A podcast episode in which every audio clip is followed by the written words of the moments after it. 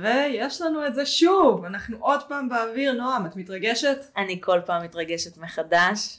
איזה כיף. אני, אני גאה בנו, הגענו לפרק שלישי. מי היה מאמין שזה היה קורה? טכנית הקלטנו את פרק 2 לפני איזה שעתיים. ספוילרים כל- למאחורי הקלעים. אנשים רוצים לדעת איך זה מתרחש. אז uh, לעשות uh, פודקאסט זה כמו הרבה דברים בחיים, בחיים שלי, אני בטוחה שאת יכולה להזדהות, שזה ממש uh, לנסות להבין תוך כדי איך עושים את זה. נראה לי עכשיו, גם uh, הפרק השני, uh, מי שראה באינסטגרם, מגי הקימה לנו אולפן עם uh, מה זה שמיכות? כן, סמיכות, כי יש הד, אני יודעת, חבר'ה עדיין הסאונד לא מדהים, אני עובדת על זה, אבל עכשיו בניסיון לצמצם את ההד, אז שמתי פה מלא שמיכות אנשים, כאילו עומדות. ושיתוף קל, אה, אני כרגע מקבלת grooming מאחד הכלבים של מגי. אה, כן, אם אתם שומעים אה, חיות אה, המלט וצ'רצ'יל, כלביי הנאמנים, אולי קצת יציקו לנו, אני מקווה שלא. צ'רצ'יל! לא ללקק, תני לו, אבל זה יעשה רעש במיקרופון. אבל זה הופך את הכל להרבה יותר אמיתי. בעצם, יש, אנחנו, אנחנו ז'אנר אה, מיוחד. לא כל הבינג'ים, אה, הבינג'ים, לא כל הפודקאסטים שתשמעו על סדרות ירגישו כמו שזה מרגיש. אני אוהבת זה- שאמרנו שלא נחפור הפרק הזה על דברים לא קשורים. מתי אמרנו את זה? גם אפשר לערוך. אני חושבת שאפשר לערוך אבל אי פרקים. אפשר, זה כל הקונספט של הפורמט. רגע, פתיח.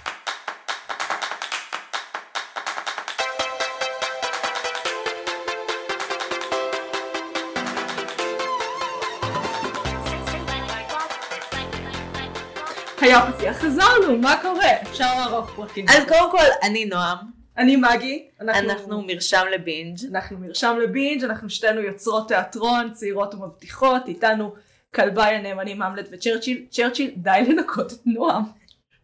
אני חייבת להגיד לקהל שאני נקייה, אין סיבה מוצדקת, התקלחתי היום. לקהל. אז נועם, תגידי, רציתי שאולי נדבר קצת על כל אחד תמליץ על איזה משהו שהיא ראתה השבוע, אה, ומכיוון שזה משהו שהפלתי עלייך legit לפני שתי דקות, שזה פינה חדשה, אז אה, אני, אני אתחיל לדבר, ואז בזמן שאני מדברת, את תחשבי על משהו. מה את אומרת? מעולה. רעיון מעולה. אז ככה, שקט המלט. אני ראיתי השבוע את סדרת הדוקומנטרי המהממת, עופרה, על אה, עופרה חזה, בערוץ, אה, הייתי צריכה לבדוק, כן, או אני ממציאה את הפינה ואז אני לא בודקת את הערוץ. קלאסי. קלאסי. לפחות זכרת שקוראים לה עפרה חזה. כן, ערוץ 13, אה, סרט דוקומנטרי, סדרת, סדרת דוקומנטרי מהממת, מתמקדת בחייה של עפרה חזה מכל מיני זוויות, מראיינת כל מיני אנשים אה, שטרם רואיינו, אה, ומביאה ממש זווית חדשה על האיקון התרבותי הזה שהיא עפרה חזה.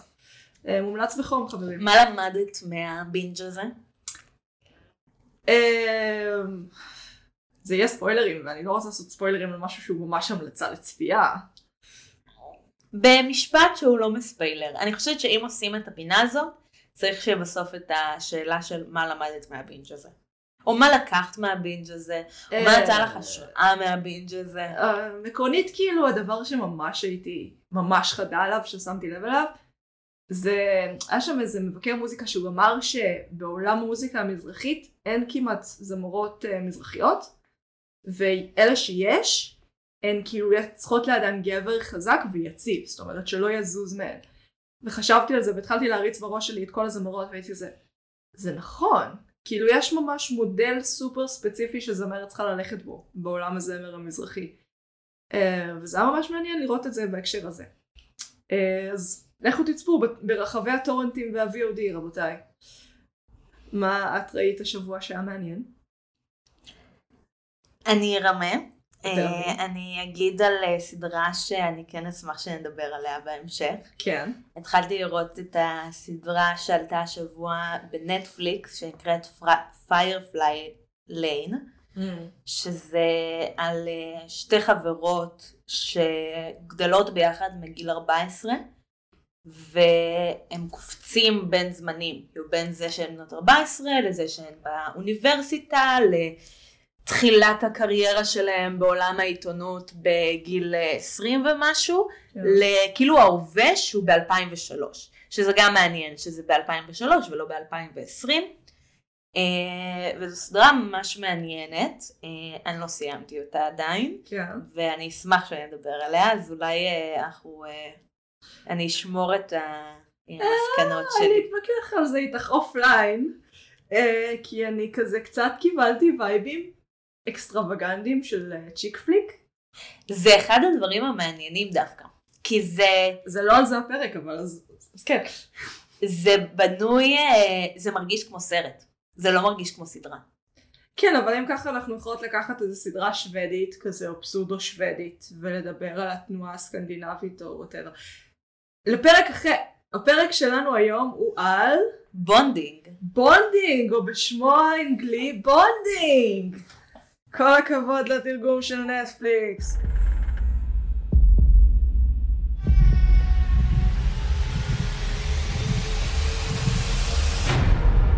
Welcome back. So, let me get this straight. You've been banned from every dungeon in New York City, dragged all over social media, and to top it all off, you did an out call that somehow resulted in a police chase you narrowly escaped. Did I miss anything? נטפליקס זה כבר פרק שלישי שאנחנו לוקחים דברים מכם, מתוך שלושה פרקים שלמים שעשינו, שזה אותו שם. אז כאילו תעריכו אותנו. אנחנו בקטע שלכם, אנחנו איתכם, זרמו איתנו. אוקיי, אז העונה השנייה של הסדרה בונדינג עלתה לאחרונה בנטפליקס. אה, הסדרה מתמקדת בטיף, מלכת סאדו ביום וסטודנטית לתואר שני בפסיכולוגיה בלילה. וחברה הלא הטרונורמטיבי, פטריק, הקומיקאי, או באנגלית, סטנדאפיסט. הקומיקאים. קומיקאי. הסדרה מתמקדת בהיבטים החיוביים והחיוביים פחות של עולם ה-BDSM וסחר במין. היא נוצרה על ידי ריטור דויל, רייטור דויל, אני בטוח אומרת את זה לא נכון. אני מקווה שהוא לא ישמע את הפרק ויעלם. זה מה שקורה במדינה, כשיש לך מדינת מהגרים, אז כאילו אתה מצפה למלא שמות וזה בלאגן, עזבי. אוקיי, ומתאפיינת בפרקים קצרים במיוחד, כ-17 דקות, יש 15 פרקים בעונה, מה שאומר שאתה גומע את זה כמו כלום, זה עף. אנחנו אני רוצה, אני רוצה, אנחנו רוצות, העולם רוצה, אני אני לא מחליטה פה. מה את רוצה, מגי? שנדבר רק בעיקר על העונה השנייה, אבל, אבל אני בדמוקרטיה. אה, אולי כדאי שנגיד כמה דברים לבסיס.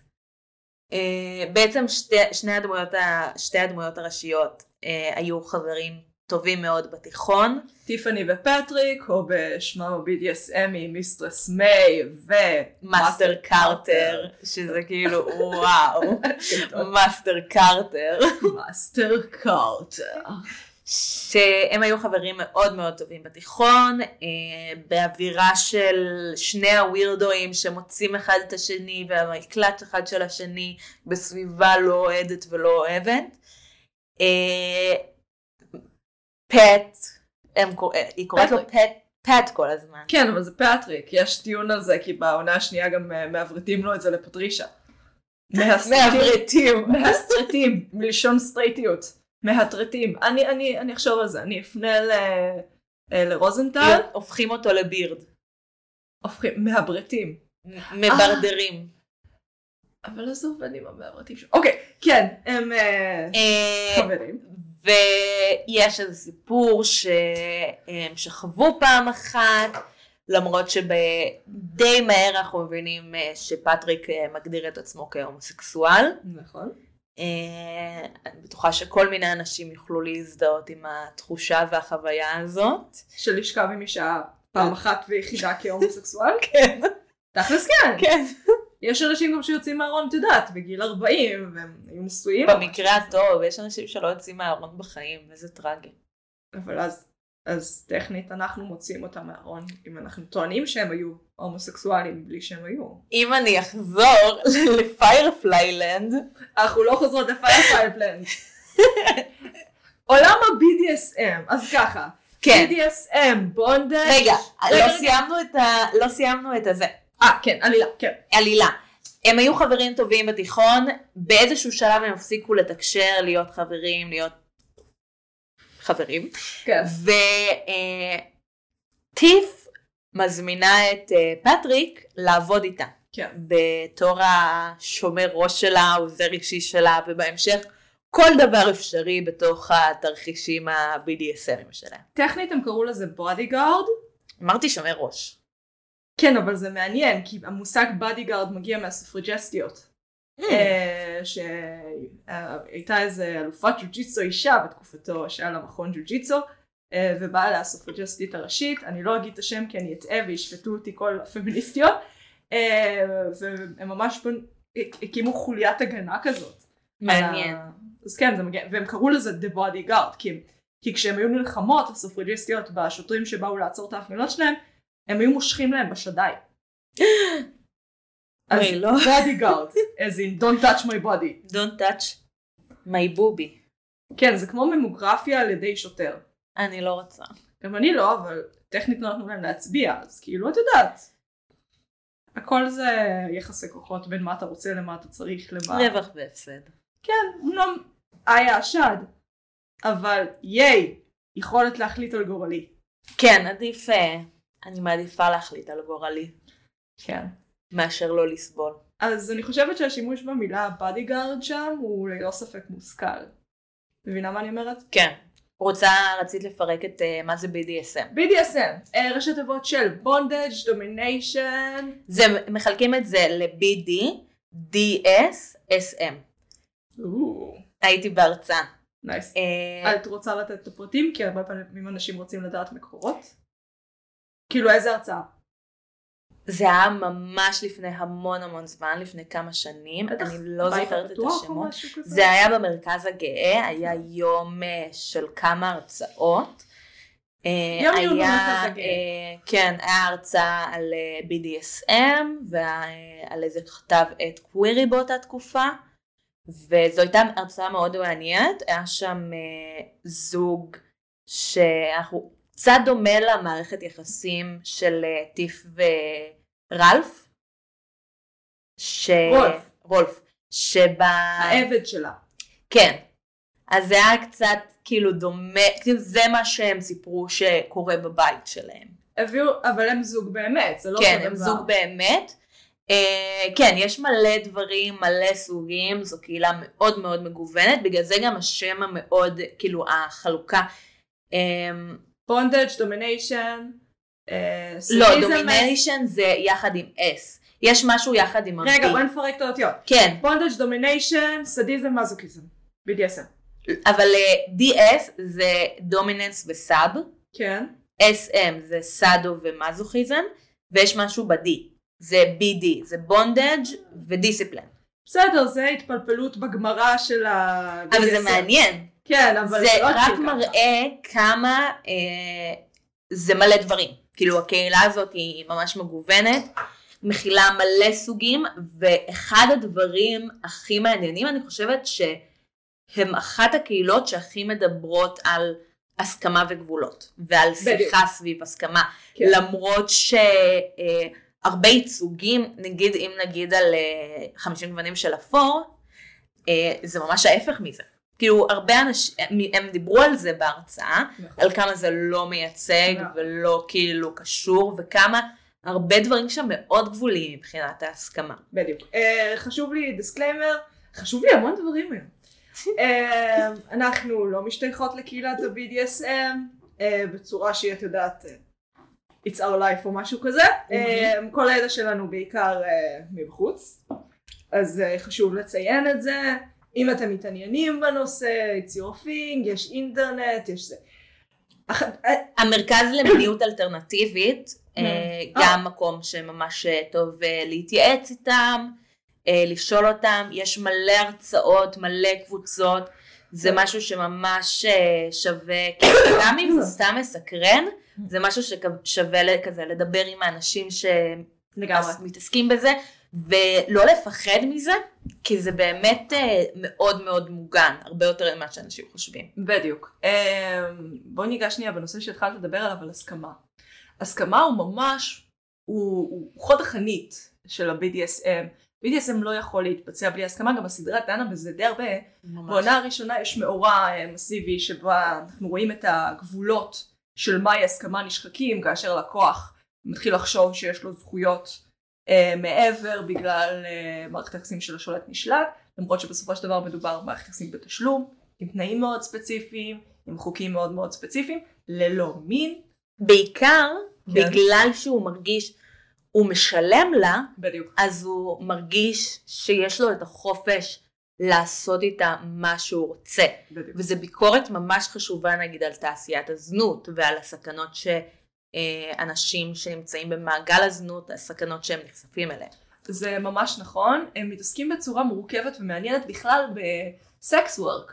הרי sex work למאזיננו הפחות אה, מיודעים ופחות woke מבינינו, אה, אני מתעניינת בנושא, אה, אז יש לנו בעצם מבחורות שמתפשטות אה, ב camming, אה, שולחות את תחתוניהם לכל מיני זרים תמורת תשלום, אה, עד לממש אה, זנות proper, יש ממש ספקטרום שלם. אה, BDSM הוא זה בעצם סקס וורק אבל ללא מין. זאת אומרת השליטה אולי קשורה מגרה מינית את הלקוח, אבל היא לא, אה, אין מעשים מיניים שממש מבוצעים על ידי מלכת הסאדו. אה, ולכן זה לאו דווקא, זה לא מה שאנשים חושבים. אז בדיוק הלקוח הזה מתבלבל כמו שהרבה מאוד אנשים מתבלבלים. שהוא חושב שאפשר אפשר לעשות להכל, גם לזונה הרבה פעמים אנשים חושבים שאפשר לעשות הכל, לא נכון. אה, ובעונה, תחילת העונה שנייה אנחנו רואים אה, את טיפאני, בעצם את טיף, חוזרת למנטורית שלה לענייני BDSM, והיא אומרת לה, תקשיבי, איפה שנפלת זה לא נפלת על לקוח בעייתי, את שכחת מה זה הסכמה. את שכחת שאת גם צריכה לקבל את הסכמתו של הלקוח, פטריק שגררת לעבוד איתך, אה, לאו דווקא נמצא כאן מרצון, הוא פשוט אוהב להיות איתך כי את חברה שלו, הוא בכלל רוצה להיות סטנדאפיסט, מה הוא קשור, אה, וממש הם פותחים לנו יפה את הנושא של ההסכמה. גם כן. בעיקר אה, אה, ביחס להסכמה של אה, פטריק, טיף הכניסה אותו להרבה סיטואציות, גם בלי הכנה מראש, כן. ומיירה המ- ה mistress שמחנכת את כל הקהילה, שהיא בערך אימא של הקהילה ה-BDSMית שם, היא מתבססת על אדם אמיתי אגב, אני שמע, שמעתי הרצאה. שלה. אז אחד הדברים שהיא אומרת זה שהסכמה גם צריכה להיות מראש ולא רק בסיטואציה. עצמה.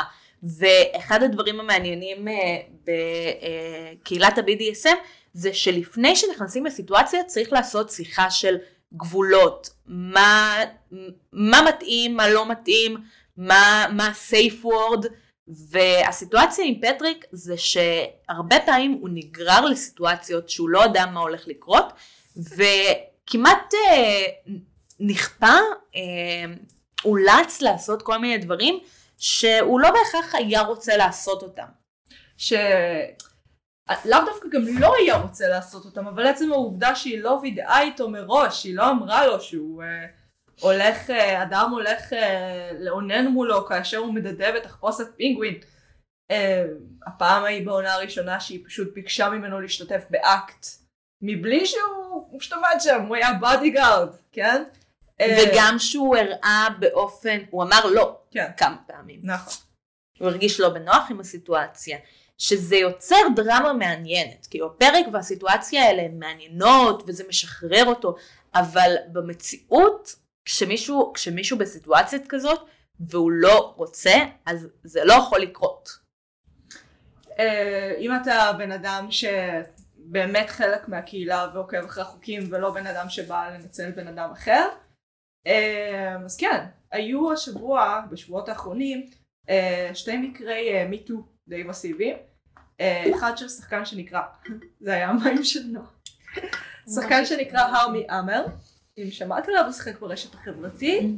אה, וכל מיני כאלה, אה, ויצאו כל מיני הודעות שלו, והוא דיבר על כל מיני דברים שהוא קרא להם אי הסכמה בהסכמה. שזה משחק לשון מעניין, אבל לפי העדויות אה, כנראה מדובר סתם באי הסכמה.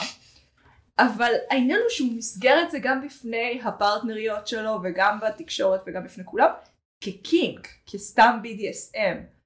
אבל בסופו של דבר הוא לא פנה לאנשים שהיו חלק מקהילת ה-BDSM, הוא פנה לבנות זוג רגילות, שהוא לא ידע אם הן בקטע, והוא פשוט אמר, אנחנו עושים את זה, בוא נעשה את זה. שזה פחות מגניב. אה, והשני זה מרלין מנסון. אה, סיטואציות יחסית דומות, הוא גם קרא לזה אונס בהסכמה, היו לו כל מיני, לכאורה, סליחה, כל מה שאמרתי עד עכשיו. לכאורה, לא באמת, אבל לכאורה. אה, זה, אנחנו מדברים על אנשים שמסגרו את הפגיעה שלהם באנשים אחרים, כביכול כ-BDSM. כי מה ההבדל? סדיסט, הרי סדיסט מיני שהוא לא, את יודעת, רוצח, אלא בן אדם שנהנה מיחסי שליטה מסוימים, אה, הוא בן אדם, לאו דווקא אותו בן אדם שיאנוס ברחוב, זה דברים שונים לחלוטין. אה, והמסגור הזה היה מאוד מאוד בעייתי. כן, זה, נראה לי זה המקום אה, שבו אנחנו צריכים לשאול.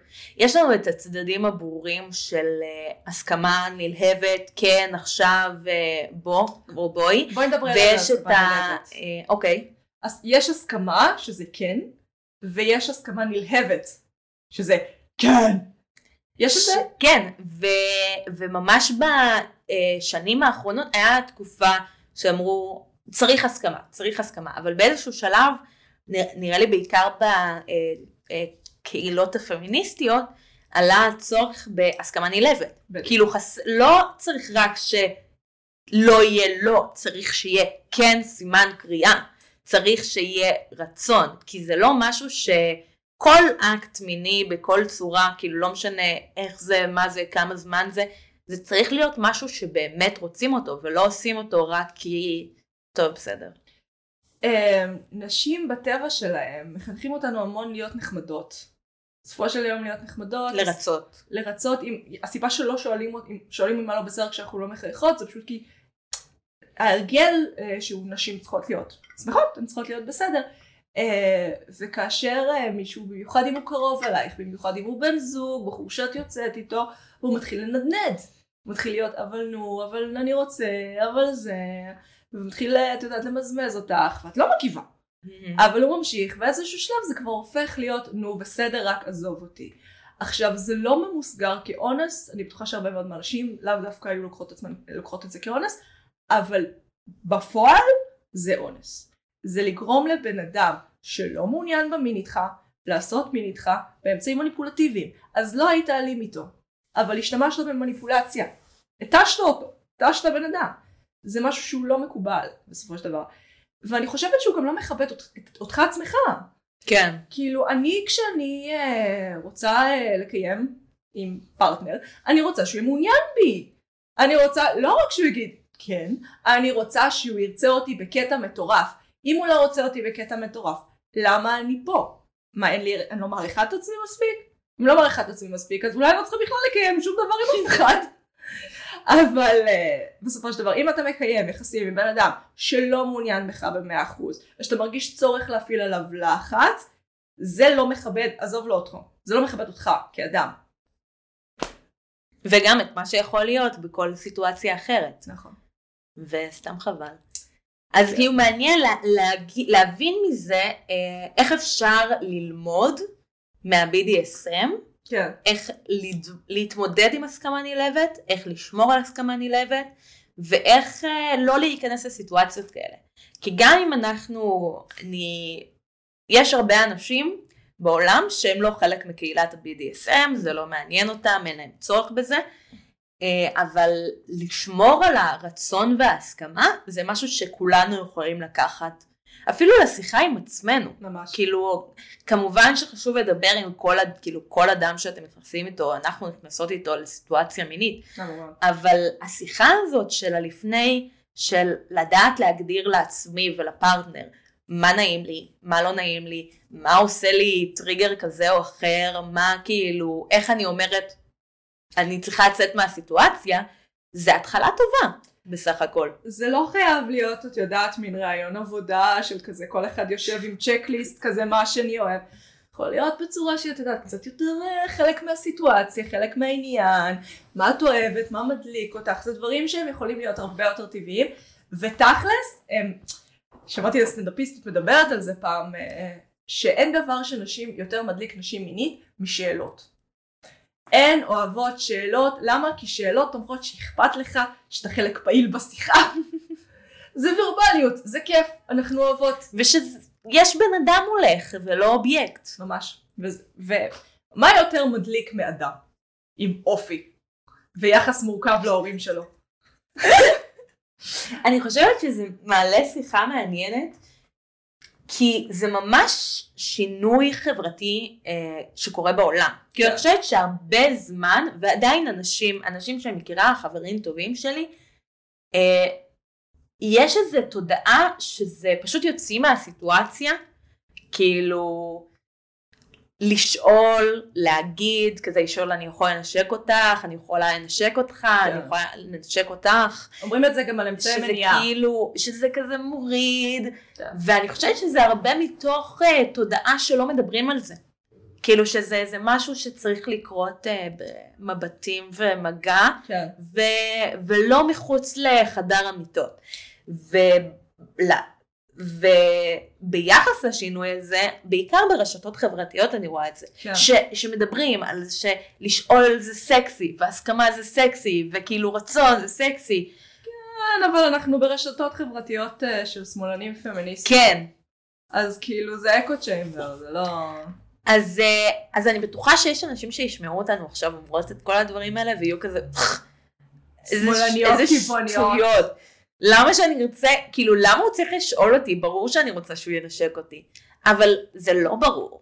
לא. וזה יכול להיות, כאילו זה יכול לעשות בצורה נעימה ומגניבה ומשפר yeah. את הסיטואציה. יש גם תקשורת לא מילולית, אבל היא יותר בעייתית. כאילו רובנו לא טובים בזה, לא בלהבין אותה ולא בלשדר אותה, וזה יוצר מלא מלא בעיות. אמ, נגיד אה, בסופו של דבר יש לא מעט אה, נגיד אה, מבטים מין שנתפסים כמיניים, שיכולים גם להיות פשוט ניתוק. לכן להביע דברים עם הבעות פנים שלך יכול לעבוד, כן, זה לא, אני לא אומרת להשתמשו בזה, זה נחמד, זה מעולה, אמ, אבל זה לאו דווקא יכול להספיק, כי הרבה פעמים, במיוחד ב... לאו דווקא ביחסים בין המין השני, זה גם יכול לקרות ביחסים, אה, את יודעת, הומוסקסואלים, שאתה פשוט, יש קצר בתקשורת, שאתם לא באים, לא מדברים את אותה שפה פיזית, פיזית ברמה של אני משדר סימנים שאתה לא מבין, ואז אם אני לא אדבר את זה במילים, אתה לא תבין אותי. וזה יכול להיות מאוד בעייתי. יש בבונדינג מערכת יחסים אחת שהיא ממש טובה בתחום הזה. את יודעת על מה אני מדברת? טיף והבן זוג שלה. האמת זה מה שהיה לי בראש. אוקיי, תגידי למה. טיף והבן זוג שלה הם ממש ממש... רגע, אני אבדוק שהמיקרופון בכיוון נכון? אוקיי, כן. אה, טיף והבן זוג שלה, אה, יש להם מערכת יחסים טובה. היא לא כן. משקרת לו על מה היא עושה, היא לא מכריחה את עצמה לעשות דברים שהיא לא רוצה, מצד שני היא עדיין כן עושה את המאמץ. בהרבה מאוד דברים. יש הבדל בין להכריח את עצמך לעשות משהו שאתה לא רוצה לעשות את המאמץ. הבדל משמעותי, חשוב שנדע להכיר את זה בעצמנו. אה, וההסכמה, שוב, יש ביניהם המון המון המון הסכמה, המון שקיפות, המון, אה, כאילו אפילו את ה... להגיד שהיא החברה שלו, יש שם סיפור שלם סביב להגיד גרלפרנד, והיא עד שהיא לא מוכנה היא לא עושה את זה, וזה בעייתי בהרבה רמות, כן, אבל זה גם מראה על הרבה שקיפות מול הבן זוג. מבינה מה אני אומרת? שזה כן. שקיפות והסכמה זה באזורים דומים. כן. האמת שזה מזכיר לי אה, את מה שאמרת על ההבדל בין מאמץ לחוסר הסכמה. יש אה, אה, מישהי ביוטיוב שעושה אה, סרטוני חינוך מיני, mm-hmm. ויש לה את כלי של תקשורת בין פרטנרים מיניים, של want, כאילו רוצה או רוצה, will, מוכן או מוכנה, ו-want, כאילו oh, לא, לא, לא, לא אעשה. ושבשיחה לוקחים את כל הדברים, ואז אני אומרת ברשימה, זה כל הדברים שאני רוצה, זה כל הדברים שאני מוכנה לעשות, וזה כל הדברים שאני לא אעשה. נכון. ואז רואים איפה האזורים החופפים, ואיך כאילו משלבים ביניהם, ומשהו שכאילו זה יהיה בשבילנו רפרנס מהפקולטה, כאילו למצוא אה, פתרון שלישי. כאילו לא למצוא פשרה, כאילו אה, אני רוצה א', את רוצה ב', בואי נתפשר ביניהם, אבל אז אף אחד מאיתנו לא תקבל מה שהיא רוצה ונקבל את זה, בואי נמצא פתרון שלישי, שמשלב את הרצונות של שתינו. הבנתי מה את אומרת. אה, זה לגמרי חינוך מיני, זה לגמרי מתעסק בדברים האלה. אה, זה מזכיר לי סצנה מסדרה אחרת, אה. עקרות בית נואשות. יש שם את ברי, הגברת הג'ינג'ית עם. השיער פלולס בקטע מטריד, שהוא כזה ככה כן. קופץ כזה. בשלמות בחיים. אה, והבן זוג שלה הולך למלכת סאדו מאזו, היא מגלה על זה, את לא זוכרת את זה? אני לא ראיתי את זה. עונה ראשונה? ספוילרים? ממש אה, ראיתי פרק פה, פרק שם, אבל אה, לא ראיתי באופן עקבי. אז היא מגלה על זה, והם נפרדים כמובן. כי היא מאוד שמרנית ומאוד strict, ובתהליך אה, ארוך באופן מפתיע לסדרה מהסוג זה, אה, הם בסוף מגיעים לאיזושהי פשרה בתחום הזה, אה, והיא באמת כאילו מוצאים דרך שהיא תעזור לו עם התחום הזה מבלי שהוא יצטרך לפנות לסקס וורק. Hmm. כן, surprisingly woke, ל- לא יודעת מה זה היה, 2005? וואו. כן, זה היה מעניין.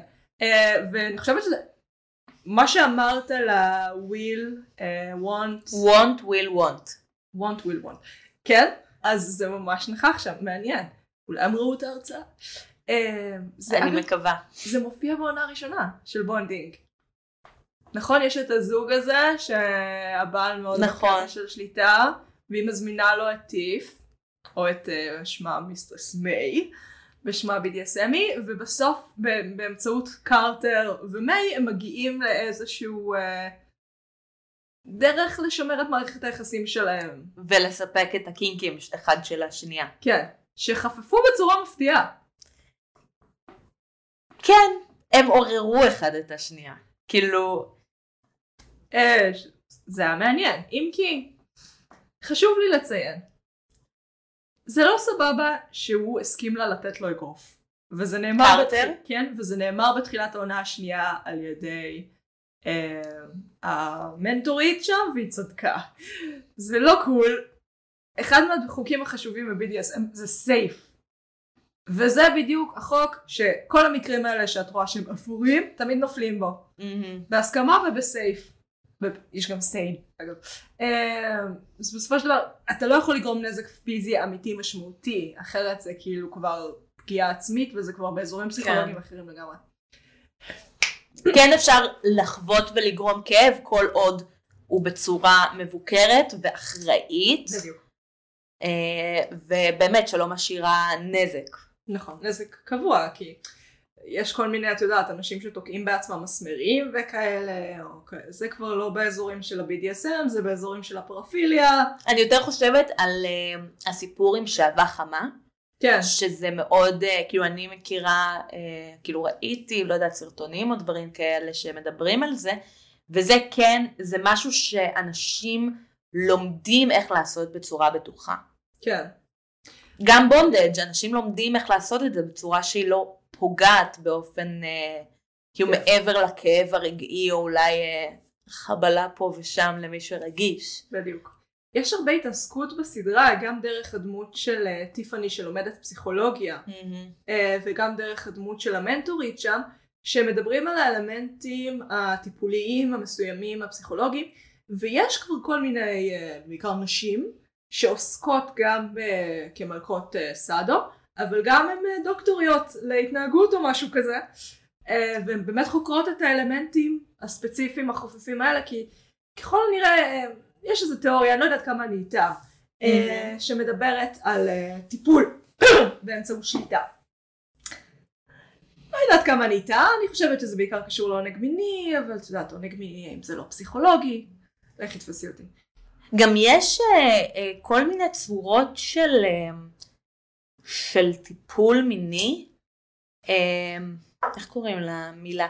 שיש כל מיני אה, אנשים שמטפלים, ש, שזה ממש גבול לא ברור, שה, לי לא ברור כמובן, אה, שה-BDSM אני חושבת שהוא קרוב לזה בכל מיני צורות, שמטפלים גם בהתנסויות מיניות באנשים. כן. שזה גם משהו שהוא לא מאוד רחוק מהמקומות שהסדרה מצליחה להגיע אליהם, כאילו עם הדמויות שלה. כן. שיכול להיות שזה לא מייצג בכלל את הקהילה, וזה מעניין לחשוב על זה. כאילו מה הדברים הרגשיים שעולים, וגם אה, טיפאני שואלת את עצמה תוך כדי התואר ותוך כדי השיעורים, אה, מה, מה עולה ואיך כאילו, איך אה, להתמודד עם זה. אה, זאת שאלה מאוד מעניינת. בסופו של דבר, אה, מהקהילה עצמה, אני כן קראתי קצת לפני הפרק, אה, הבנתי שכן עלו טענות נגד. Mm-hmm. מכל מיני סיבות, בעיקר מהסיבות האלה שהיא עוברת בעצמה על כל מיני חוקים. יכול להיות שבעונה השנייה הם כבר ניסו mm-hmm. כזה לענות לקהל, חולה על זה שיוצרים עושים את זה, זה כיף לי נורא. מהבחינה הזאת, אבל זה גם קהילה בעייתית לעקוב אחריה, כי היא כל כך מקיפה, ויש לה כל כך הרבה קודים פנימיים משלה. ואם אתה רוצה להתעסק באלמנטים חיוביים ואלמנטים שליליים, אז אתה בטוח תרגיז אנשים. וזה מה שהם עשו, עסקו באלמנטים חיוביים ושליליים. בעייתי, בקיצור. ממש בהמשך למה שאת אומרת, רוצה להעלות רגע שקורה אה, לקראת סוף העונה השנייה. כן. ש... יש ספוילר? אין ספוילר? יש, יש ספוילר. יש ספוילר, תריצו כשלוש דקות קדימה, במידה ואתם לא מעוניינים, לכי על זה. קרטר, קר, אני פשוט קוראת לו, אני אקרא לו קרטר עכשיו, אבל זה פטריק. כן. פשוט גם כ, אה, כסטנדאפיסט, אז הוא גם קורא לעצמו מאסטר קרטר. כן. אה, הוא מתחיל, הוא לאורך כל העונה השנייה אה, מאוד מצליח בסטנדאפ מתוך אה, לייצג את הדמות של מאסטר קרטר ולדבר על החוויות שלו בעבודה עם טיף. נכון. והוא יותר ויותר מצליח, אמ, ובעצם טיף לא רואה אף סטנדאפ שלו עד לסטנדאפ האחרון שרואים בסדרה. לא נכון, היא מופיעה בפרק הראשון של העונה הראשונה. היא לא עולה. היא לא עולה. הוא לא עולה, הוא לא עולה. הוא לא עולה לסטנדאפ.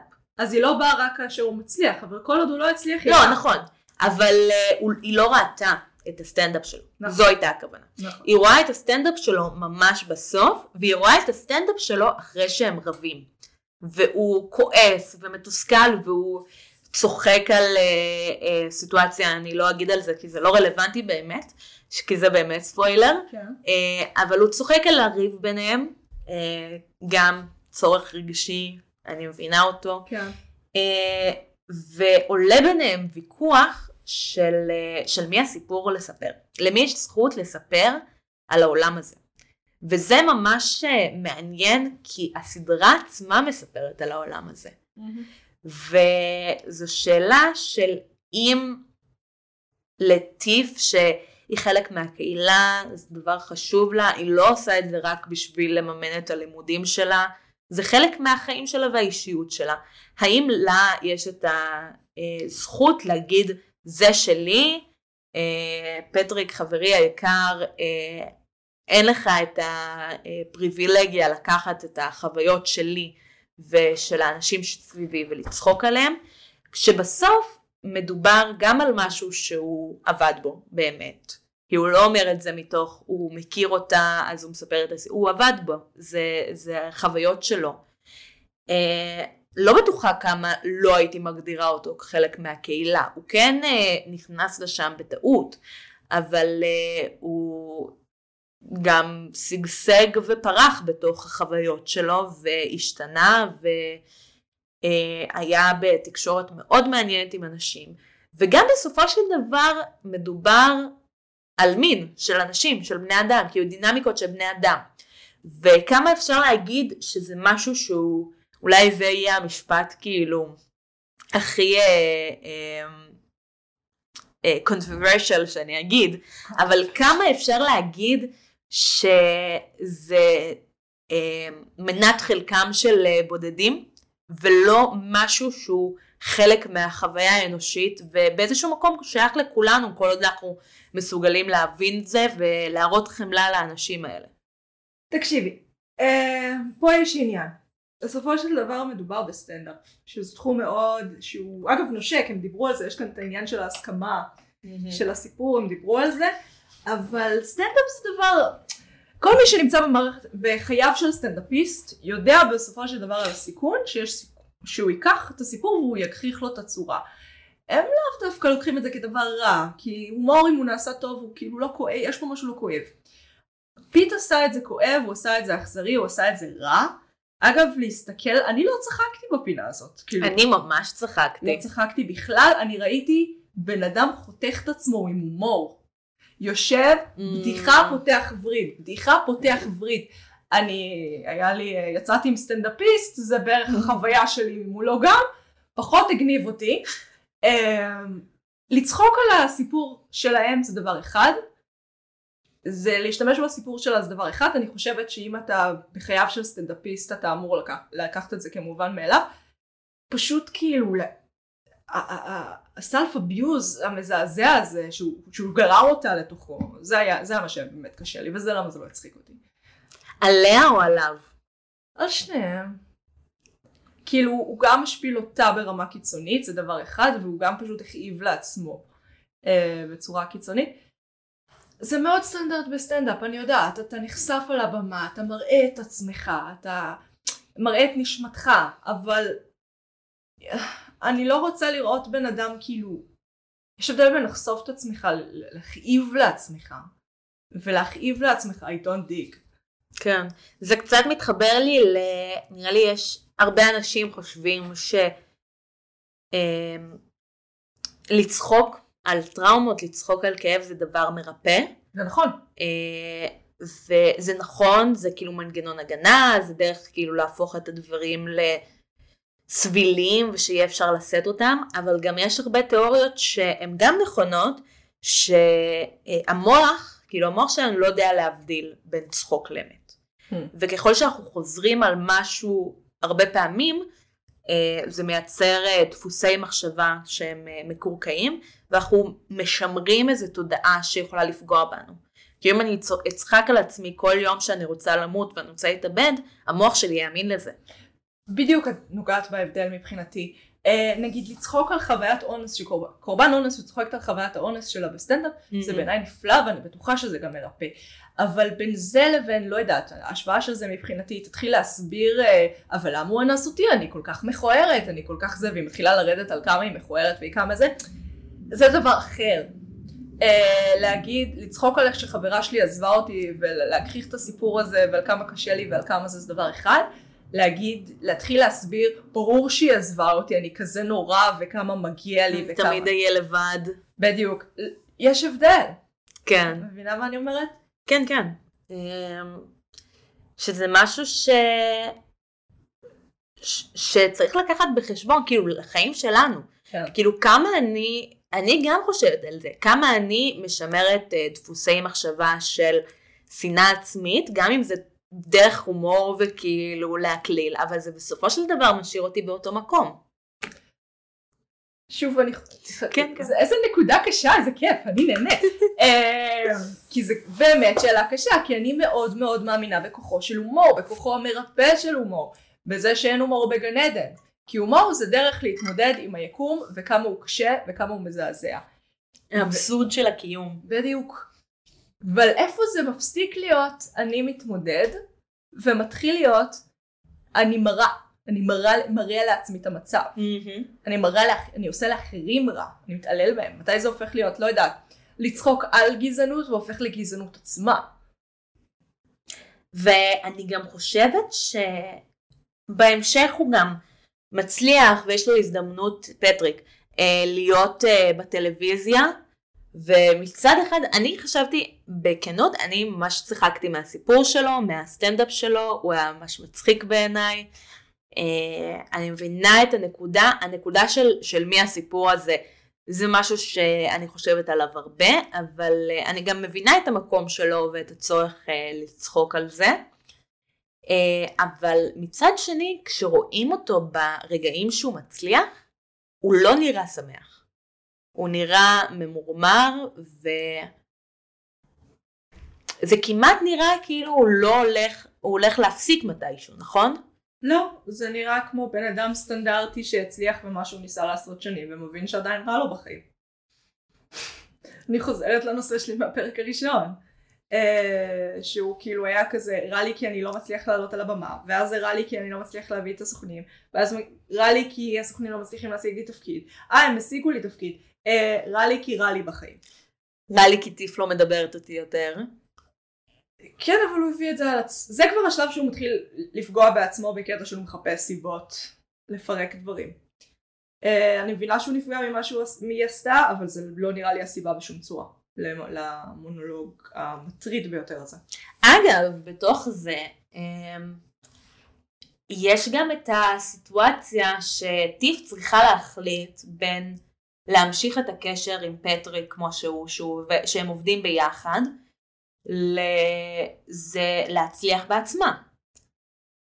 כי באיזשהו שלב אה, מאירה המנטורית שלה שדיברנו עליה אה, אומרת לה הוא מגביל אותך את צריכה להחליט אם את uh, עכשיו הולכת על החלומות שלך ביג טיים או שאת נשארת באותו מקום עם החבר הכי טוב שלך וזו גם דילמה קשה. כן זה נושא שיותר קשור להתבגרות מקצועית בסופו של דבר לדעתי אבל יש פה הרבה הרבה אלמנטים, את יודעת, של... זה כבר נגיד משהו שקשור לקידום עלילה. אה, נועה, לסיום הייתי רוצה לשאול אותך.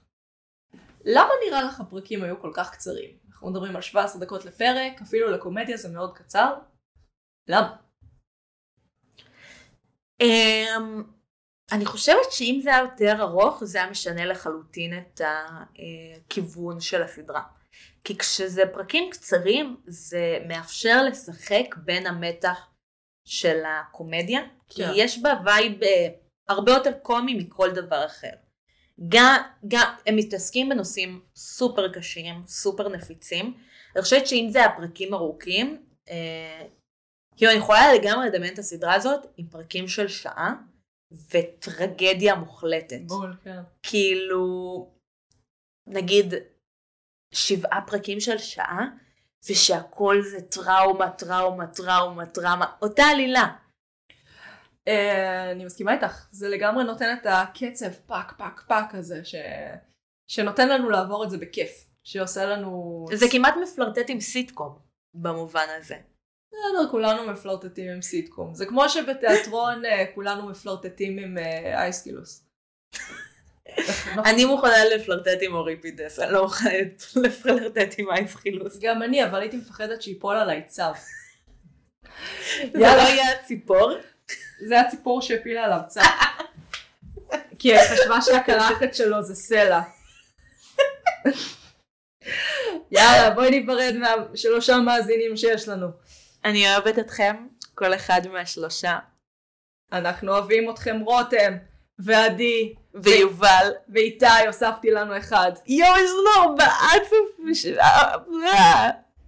כן, אז שיהיה לכם שבוע מהמם, לכו תראו בונדינג, זאת ההמלצה שלנו בשבילכם השבוע. אפילו לא היו הרבה ספוילרים, שזה כאילו לא גילינו לכם את פרטי העלילה החשובים. נכון, רק דנו בתמות, זה כאילו אנחנו מתחילות להתייצב על הפורמט או משהו כזה.